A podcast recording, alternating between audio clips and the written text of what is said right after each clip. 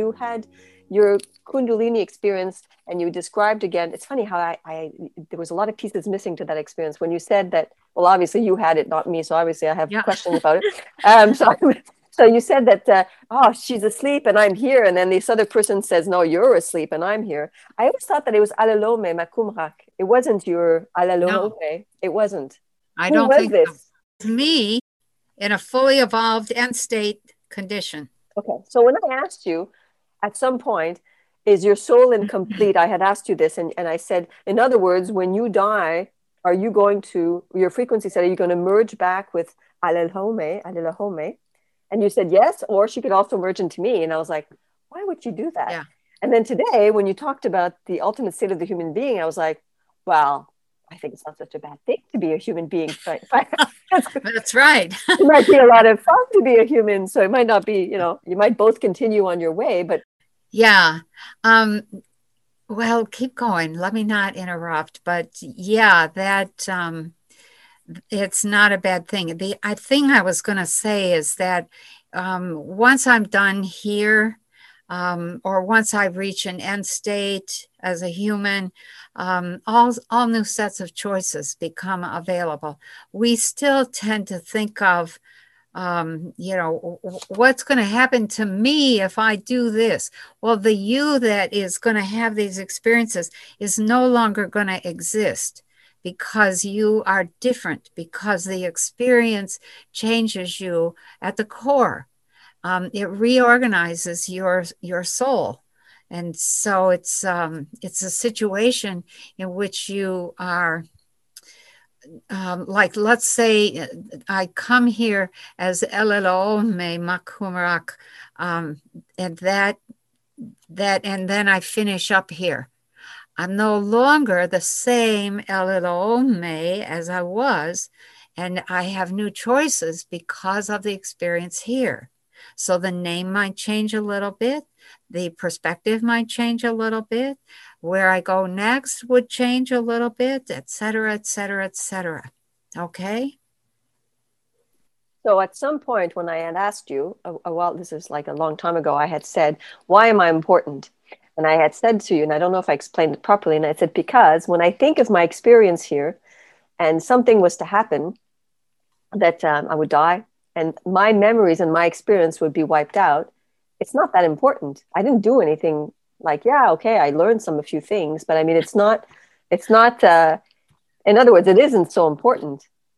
It's just, yeah, in the end, no, because what you just said, it's because who you think now, who am I asking, what do I become? The I doesn't even exist anymore because you've merged into something else. Yeah, but all of the experiences that you've ever had, it's cumulative. And so now you add this new thing and you're somewhat different. You still have everything that you brought with you, but now something's added. It's kind of like frosting on the cake sort of concept. Okay. But you're talking a lot about also all my simultaneous incarnations come together, or is it just me, Daphne, that I'm here on this time in 2021. Do you understand? Because there's no such thing as just me, Daphne.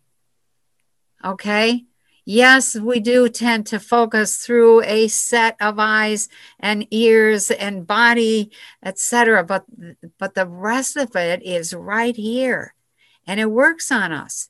And every so often when you have a quiet moment, you may have a memory from another life of something that you did or something that you experienced. Hang on. And so there's never a point when it's just you, Daphne, or just me, Penny, or just whoever. But most of us, that's how it feels. For most people, that's how it feels. Yeah, they have a feeling of something else. They have a feeling that that's why they come to classes and they want to learn. But most people feel very, isolated. They feel very alone. And I know. I don't know how to fix that. I would love to be able to do that. It's a slow process of coming to the whole self. Do you remember that feeling? The feeling I'm asking you about, do you remember having that feeling in the beginning? Okay. I do. I'm thinking that this was it, that I was it, that this was all there was. Yeah. I know, because we talk about it and I've researched, for a long time now, but ultimately if you would ask me, have I touched it? No. I still, it's just a strong belief, hope that this can't be it. No, this is just a piece. And there's no easy way to get that across, how full and rich each one of us is. Ask the question, you know, where's the rest of me? Show me the rest of me, please. Let me experience the rest of me. Even if it's just a dream, let me experience the rest of me or some other aspect of me, etc. And then you just keep giving that instruction. That's, you're going to experience something. And you probably won't be prepared for what you do experience. Okay. So then the rest of me is a soul. It's a set of frequency, right? Because we said, okay, yeah. So what is a soul? So a soul is a frequency zone. So could you just elaborate a little bit on that? Why do you call it a frequency zone? Well, because the individual exists, floats, walks, works, sleeps in this soup, this energy soup that is millions and millions of frequencies all the way up and down the scale. And you're a region of frequencies within that frequency soup. That is essentially what makes you you. So when I talk about keeping your bricks in a pile, what I'm really talking about is keeping your frequencies in a pile, keeping your frequencies in the zone. Now you can have, I need a drawing. You can have, how do I say this? A frequency, you can have a being, an individual who's made up of a certain set of harmonic frequencies. Let's say that the frequencies are represented by numbers, and you are made up of number 1, 3, 5, 7, 9, 11, 22, etc. And somebody else is made up of 2, 4, 6, 8, 10, 20, 40.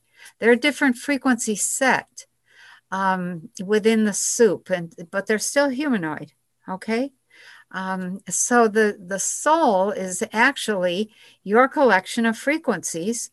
And so now you're in this time and place for a time. So we last here for a time. So that's the fourth dimensional aspect of ourselves. And while you're in this one, there are energetic connections to all the other selves that you are. And everything that they have done is feeding you now, and everything that you are doing here now is feeding them. And so that conglomeration of selves, I sometimes, excuse me, I sometimes think of that self that with all the connections, similar to the way that the tree of life looks. You know, there's all these spheres, and then there's these channels of information connecting them. And it's the same principle with us and the other frequency zones that we have experiences in or existences in. We're connected, and information is flowing between the two. So the soul is the whole group of those lives. You could say, because of the religions that are prevalent here on this planet at this time, people tend to think of the soul as this, I don't know what they, I can't remember anymore what I used to think of the soul as, just this amorphous, magical, mystical, miraculous thing that never died. But what it comes down to is a set of frequencies that if you keep those frequencies going, you do not ever die. So that's when you enter into immortality, and we have to get there. We have to get there. That is the leap at this point in time. That's why I'm working on what I mentioned before, in the last little piece of talk that we did, which was, how do I go back to being, a certain age? I don't want to be 12, but I want to be 12, but I don't want to lose all of the things I've learned. And so that whole question is what I'm exploring right now. in the long and the short of it, your soul is the piece of you that creates the new body. The minute you die, it starts assembling a new body, a new perception of self. It's usually going to look just like this one, but that's going to change over time. Okay, in the way station, time is still a factor, even though the perception of time is different. The more that you expose yourself to different experiences, the more your body changes. And hopefully the more energy you will be able to flow through that body, because energy is consciousness. The more energy you can pass through, the more consciousness you have access to and the more power. So that's basically soul. Does that make sense? So what is characterized often as an old soul or a new soul? Does that even exist? Is that a thing? Yeah, it does. Okay, so I think of it differently. There are plenty of old souls. What I see when I'm with an old soul is that they have, I'm going to say millions, just to give you an idea, millions more frequencies in their set. So I started to say a minute ago, if you are a 1, 3, 5, 7, 9, 11 set, and but in between those are other frequencies. The 2, 4, 6, 8, 10, 20 set is right there where you are.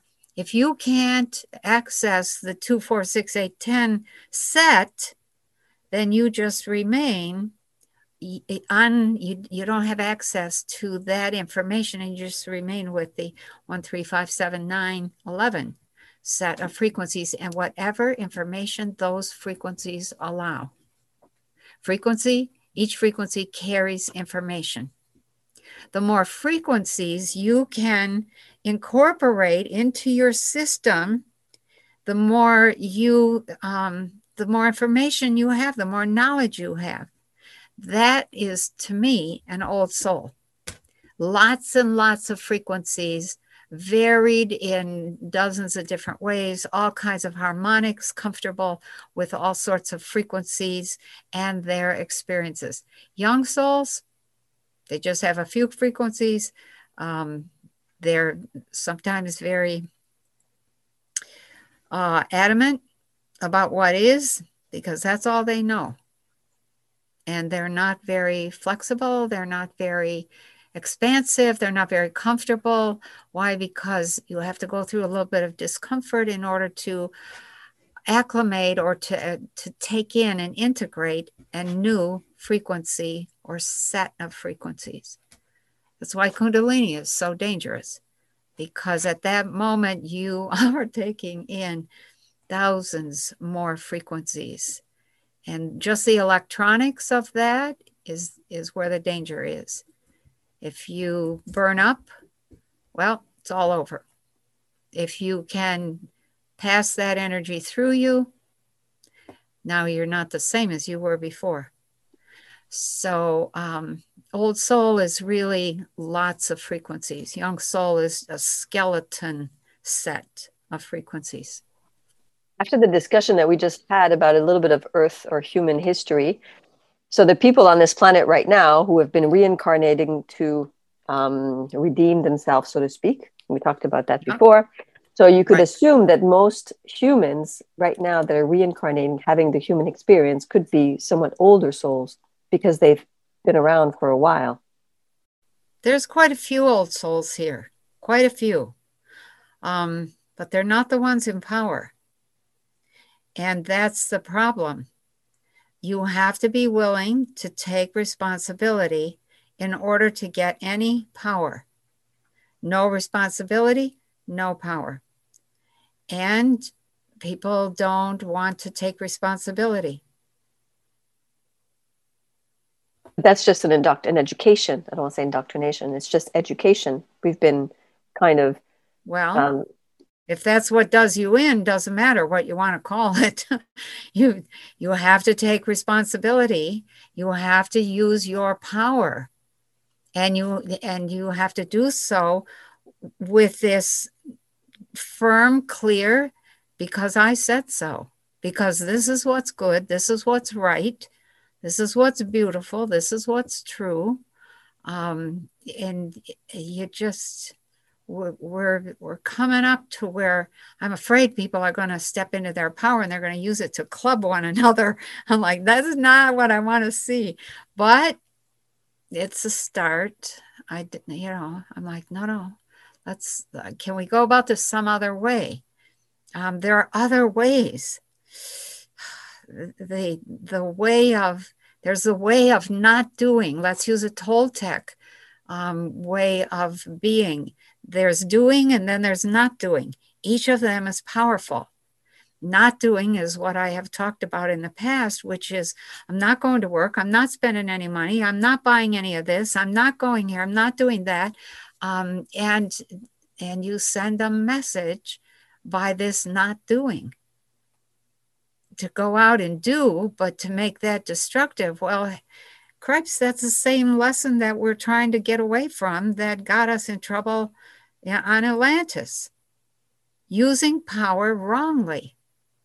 So the lesson from my point of view, the white wall, is power, and how do you use it in such a way that you don't hurt anybody, but by God, you get your message across. The majority of people don't think they have power because we were taught that we don't have power.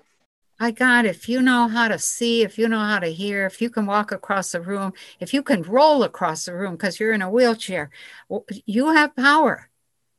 There's power there. And those things, the seeing, the hearing, the rolling across the room, that's just the tip of the iceberg. Can a soul be incomplete? So my question is, so you talked before, you gave the comparison to, it reminds you a little bit of the tree of life. So there's these balls and then there's channels between the balls. Yeah. Is it possible, let's say that these different balls represent, you know, different incarnations that are happening simultaneously. Is there any way that you could become isolated from all of that, that you could be separated from the rest of your frequency? Is that something that can happen? Mechanically, yes. Naturally, no. So in terms of being incomplete, when you said, can we be incomplete? The first thought I had was all the talk about the twin soul. My twin flame. Yeah. No, that is not, I mean, that idea is a twisting of the fact that if you're female, you have a male side that needs to be developed. And if you're male, you have a female side that needs to be developed. So to be, what was it you, what did you call it? To be missing something? To be incomplete. That's incomplete. Yeah, that somewhere you're here, you're incarnated here, and you were never complete as you are. That there's always something missing that you need to reconnect with. And that's why people feel alone and separated or whatever, but that you're somehow incomplete. No, you're not incomplete. You're undeveloped. And that there's a huge difference there. However, let me say this, very often, a full wake up is going to happen when you fall in love. And that, you want that to be kind of gradual. And so when people say, I need somebody, I want a lover, I want a husband, I want a mate, I want to share with somebody, what they're saying is, I want to learn how to love in such a way that I can reach that place of unconditional love, which is what we experience in the first 2 years of a love affair. You know, even if we get married, that's a wonderful period of time. People are just so tolerant with one another, and then they get jaded or something happens. I don't know what, but the piece that they're to hang on to is that unconditional love, that absolute tolerance for another being. And then you're to spread that to all the beings on the whole planet, including the jerks and the idiots and the road ragers and the fools and etc. And so the need, the desire for the partner is really the desire to become complete in yourself. And that is really where it's at. You're not incomplete in the sense that you're missing parts of yourself. But if you don't have very many frequencies, you're probably going to have a hard time with life. And that's just the way that it is. So no, there's no such thing as a twin flame. There's no such thing as a, what's the other word for that? Soulmate. Twin soul, soulmate. Yeah, there are people that, that come into your life and open you and they often do not stay. Some once in a while they do.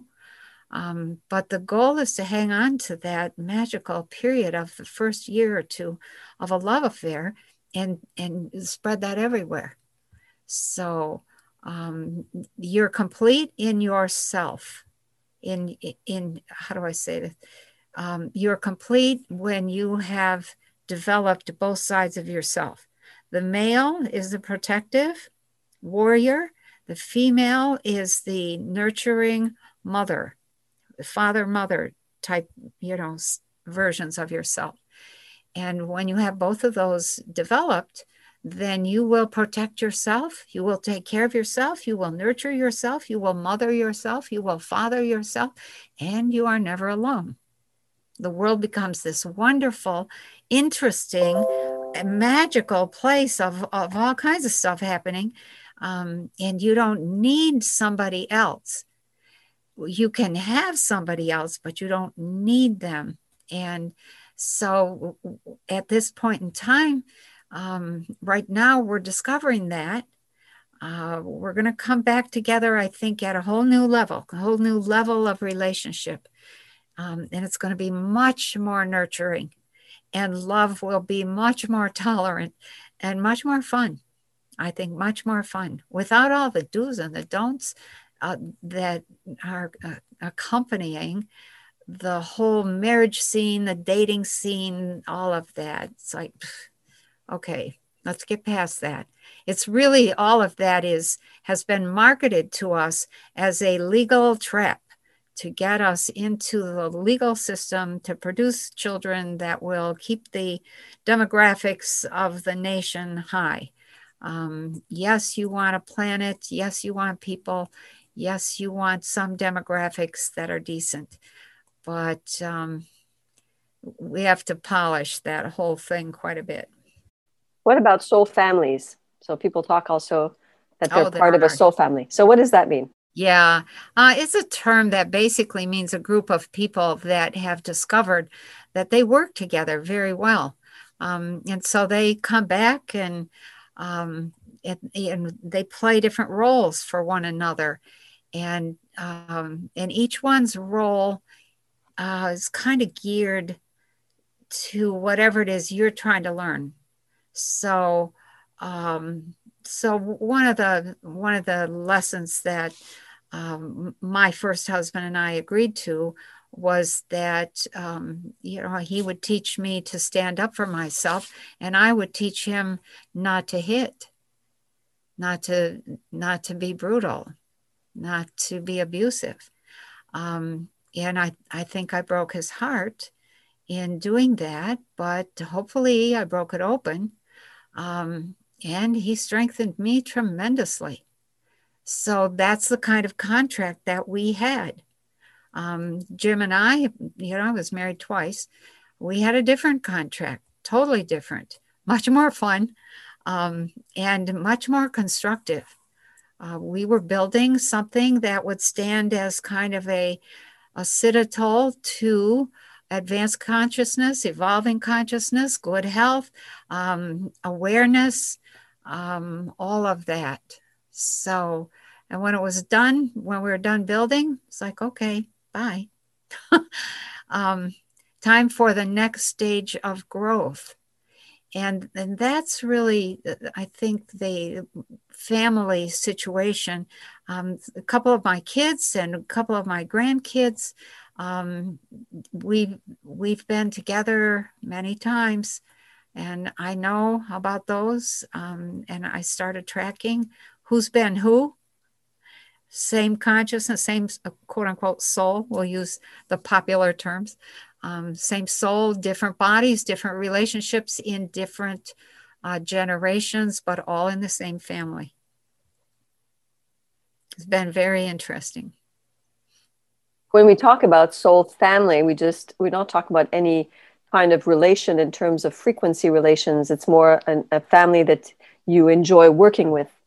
Okay. It is, and you enjoy because they're similar in frequency. So that does make a difference. There's a lot of talk about that there's certain things on the planet that you can call clones or just bodies that have no souls. Is it possible? I'm going to say yes.